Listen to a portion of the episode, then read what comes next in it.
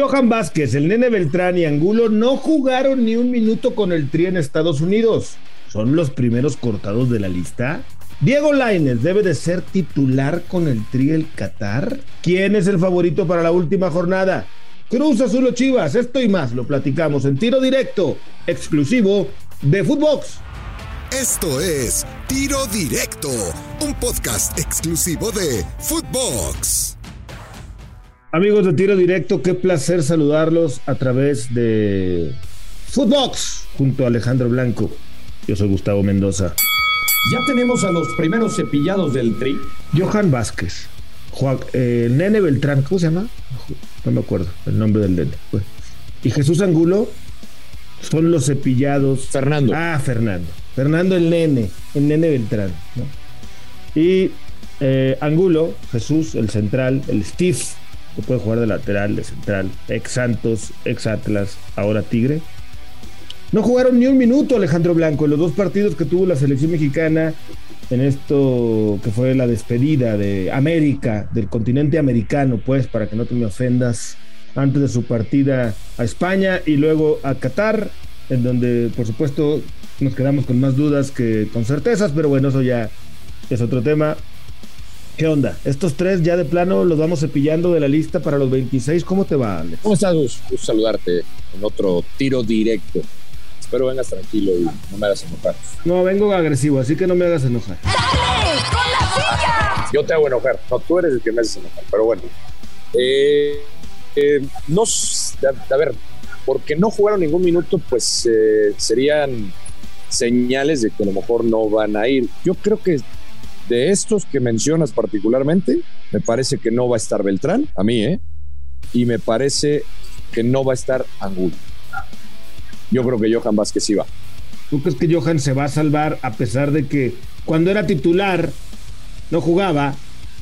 En la selección no jugaba, era titular en su equipo y en la selección no. Y ahora que no juega en su equipo, ahora sí lo va a llevar el Tata. Es lo que me estás diciendo. Sí, sí lo va a llevar. Y Yo prefiero, Ah, yo, yo prefiero un jugador activo, un jugador con ritmo. Y ese sería Angulo. yo te estoy, o sea, yo te estoy dando mi punto de vista de lo que creo que va a pasar, tomando en cuenta como, como tú dices, la, la congruencia de la incongruencia.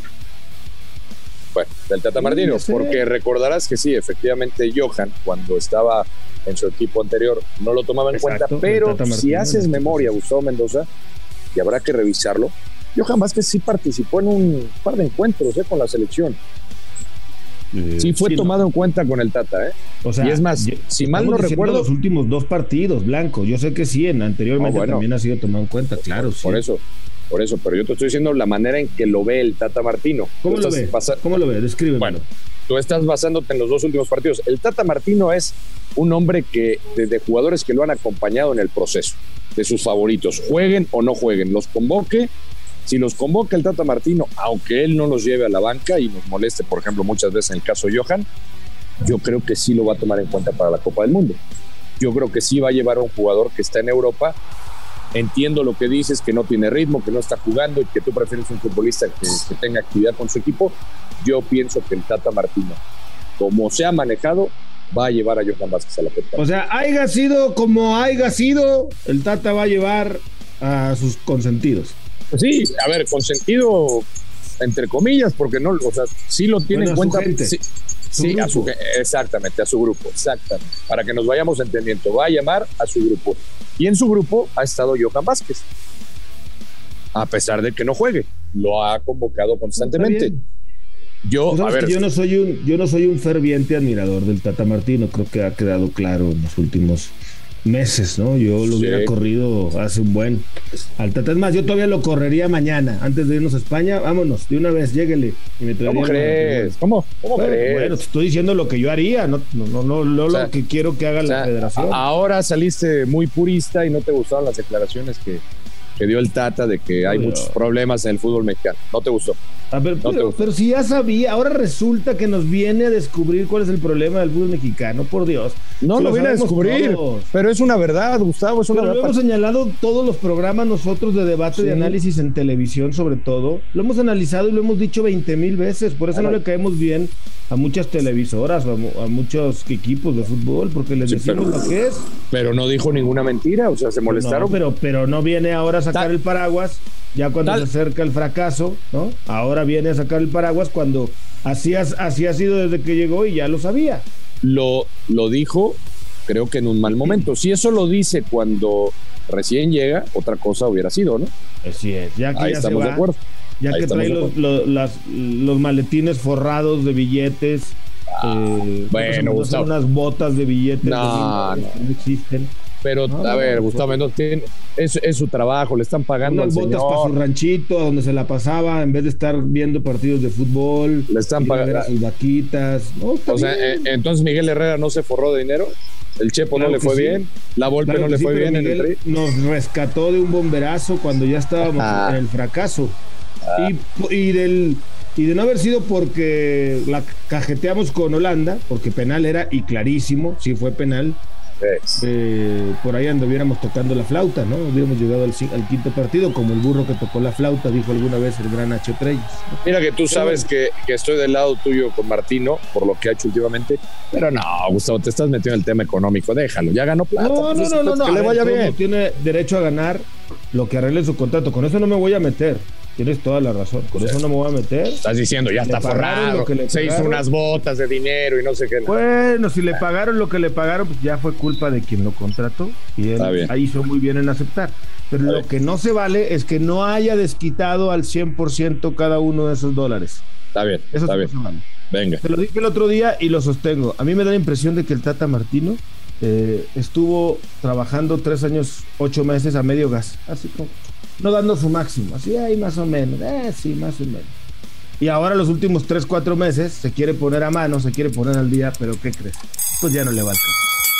Diego Laines debe de ser titular con el Tri en Qatar. Oye, por cierto, Diego Laines debe ser titular con el Tri.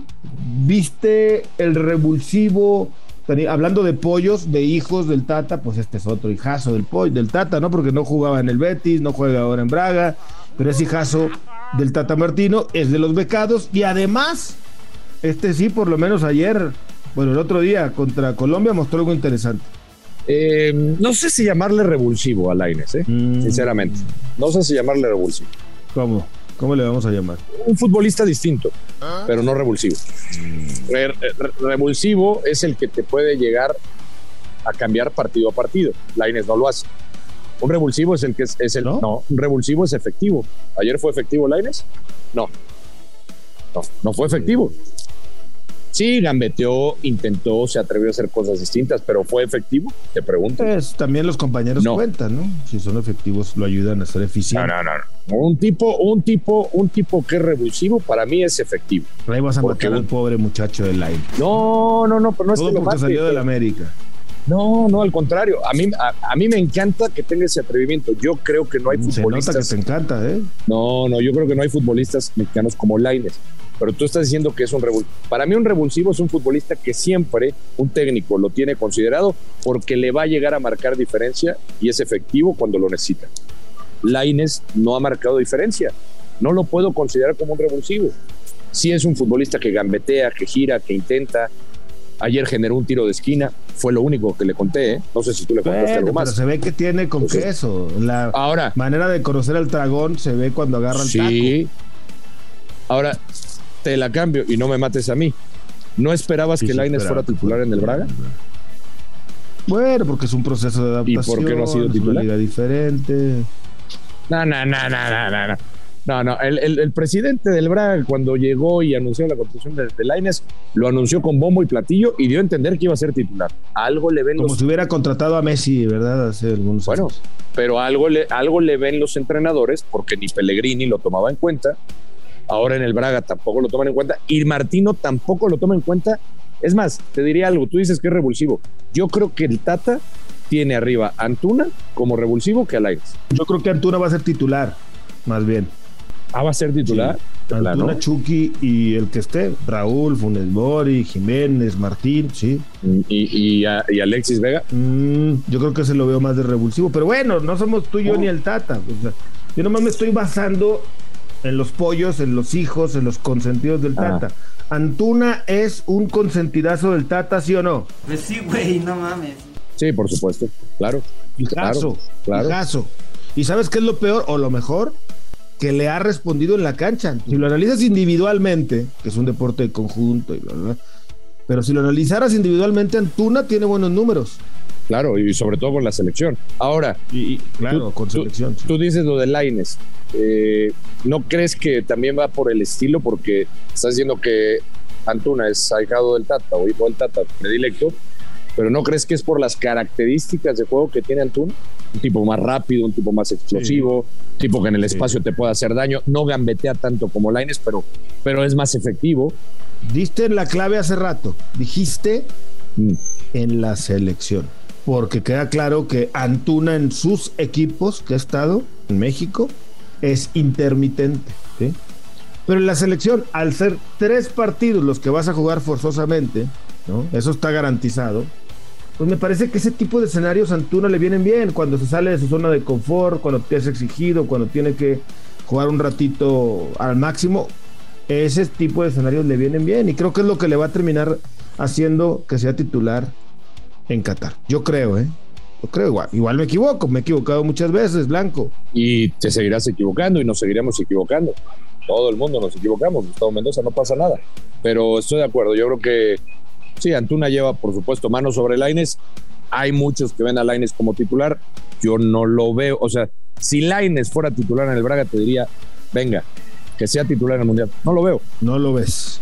No, y no lo veo como. No, y, y ojalá me- no lo veo como revulsivo. Para mí, a mí me necesita convencer más Laines en la cancha. Todavía no me convence. Ok. Ok, faltan. Y no Bueno, tengo nada contra chance, él. ¿eh? ¿no? Tiene No unos tengo meses ahí de Europa League y campeonato local. Claro.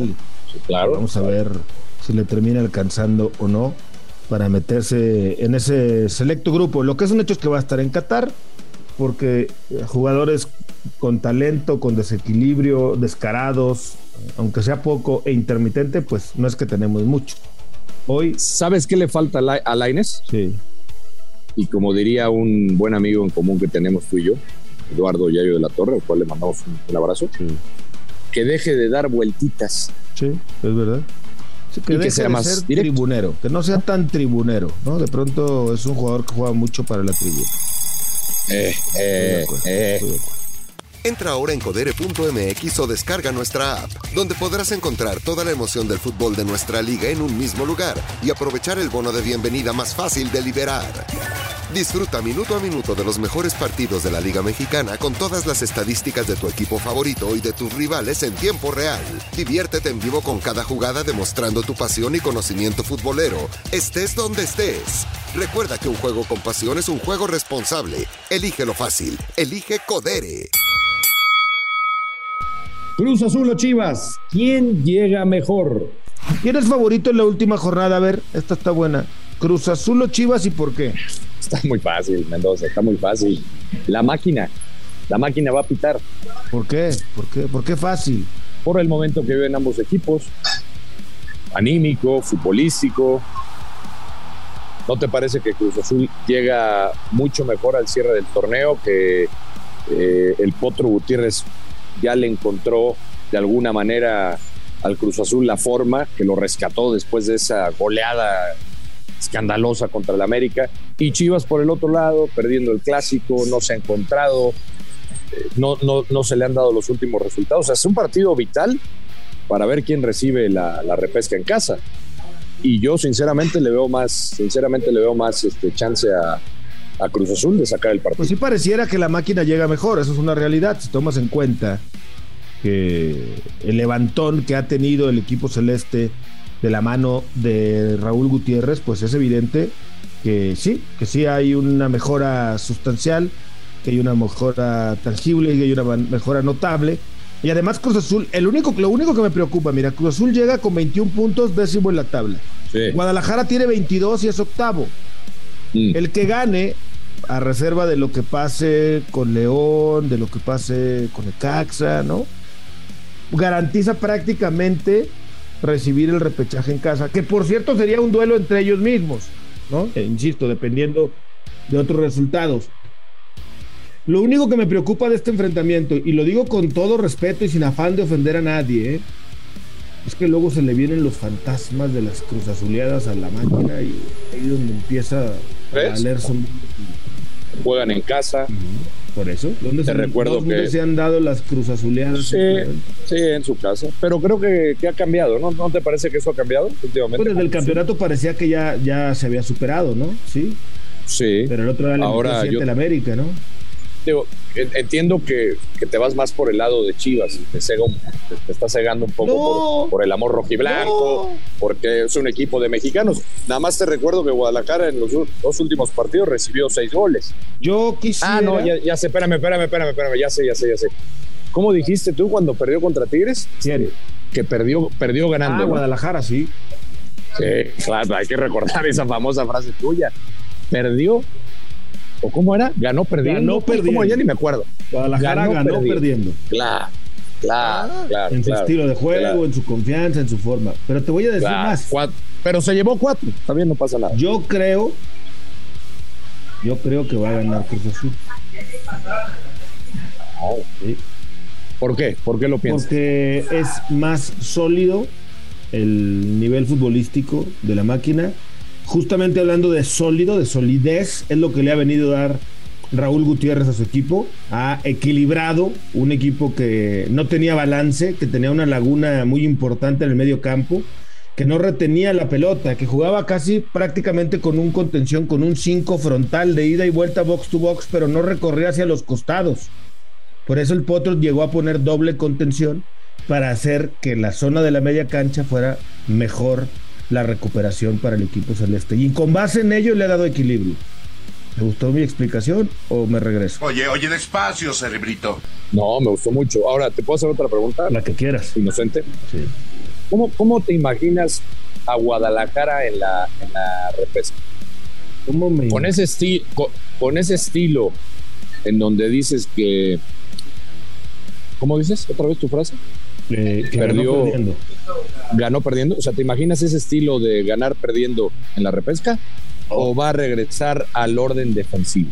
No, ahí sí creo que la prioridad, a sabiendas de que ya no se, ya no hay mucho trecho para mejorar, ¿no? En temporada regular puedes intentar cosas diferentes, si estás en casa, con el afán, con el fin de tratar de ser más agradable para la tribuna, puedes cambiar algunas cosas. Pero ya en donde el resultado directo es ganar o perder, y ganas y, o pierdes y estás fuera, pues este creo que va a volver al, al equilibrio O sea, defensivo que le vimos a Pues, Ricardo llegaste Cadena al punto que, cuando que comenzó que a levantar O sea, va a jugar feo. Eh, ¿Te parece que el equipo Va a de. Tuca Ferretti jugaba feo? Va a regresar a jugar feo. ¿El equipo campeón del Rey Midas con Monterrey en aquellos años jugaba feo? No es mi estilo favorito. Si tengo que... ¿Los campeones de, Sí. de Tigres de Tuca jugaban feo? No es mi estilo favorito. Si tengo que decirte Ah, de, bueno, de bonito, Entonces de, sí, boni- jugaba, de- jugaba no a tu estilo de favorito. bonito a feo, pues sí me quedo con feo. Sí, si tengo que ponerlo en etiqueta, sí. Feo. Bueno, pues así van a jugar, pues es lo que tienen, tampoco bien, bueno, que, que- que hagan Tú más. le dices equilibrado, yo le digo feo. Está bien. pues es, es nada más darle la vuelta. Está bien, ok. Si quieres, me voy contigo. Fútbol equilibrado. ¿Ya? Es que, es no es feo, no. Bueno, Ese es un debate muy, muy, muy largo. Oh, ¿Jugar bien o jugar mal? Pues si un equipo juega defensivamente sí, y domina por completo ese sistema, está jugando bien el fútbol. sí. Mourinho, No, campeón de la no Champions, quiere- jugando feo. No. No quiere. jugando bien. Mm, Jugando feo, ganando. El del Inter. Pero, pero con un sistema que jugaba Ah, bien sí. porque lo dominaba perfectamente, ¿no? Y yo no tengo nada en contra de eso. O sea, oja- Pues, te ¿cuál digo una cosa, ojalá, ojalá, Si, si Chivas saca el resultado, ¿qué? ojalá México jugara feo y ganara el mundial. ah, bueno. Estaría feliz. Pues ahí estamos Estar- todos de estaría acuerdo, feliz. ¿no? Sí, porque no somos la Argentina, ni la Brasil, ni la Francia, como para pensar que podemos jugar Exacto. bonito y de otra Ahora. manera. Pero bueno, se nos ha acabado el tiempo, mi querido Alex. Nada más te recuerdo Como siempre, algo para finalizar. Te recuerdo que Chivas es un equipo el- de los más grandes del fútbol mexicano o el más grande, como lo quieran ver. Y tiene obligaciones de jugar de otra manera. Ya, con eso voy a hacer. Como, como Pumas tenía la obligación de entrar al, por lo sí, menos al sí, repechaje. señor, sí, señor, tienes toda la razón. Tienes la boca llena de razón. Abrazo, Alejandro Blanco. Abrazo. Yo soy Gustavo Mendoza. Ahora me escucha. Ahora no. Esto fue Tiro Directo, un podcast exclusivo de Footbox.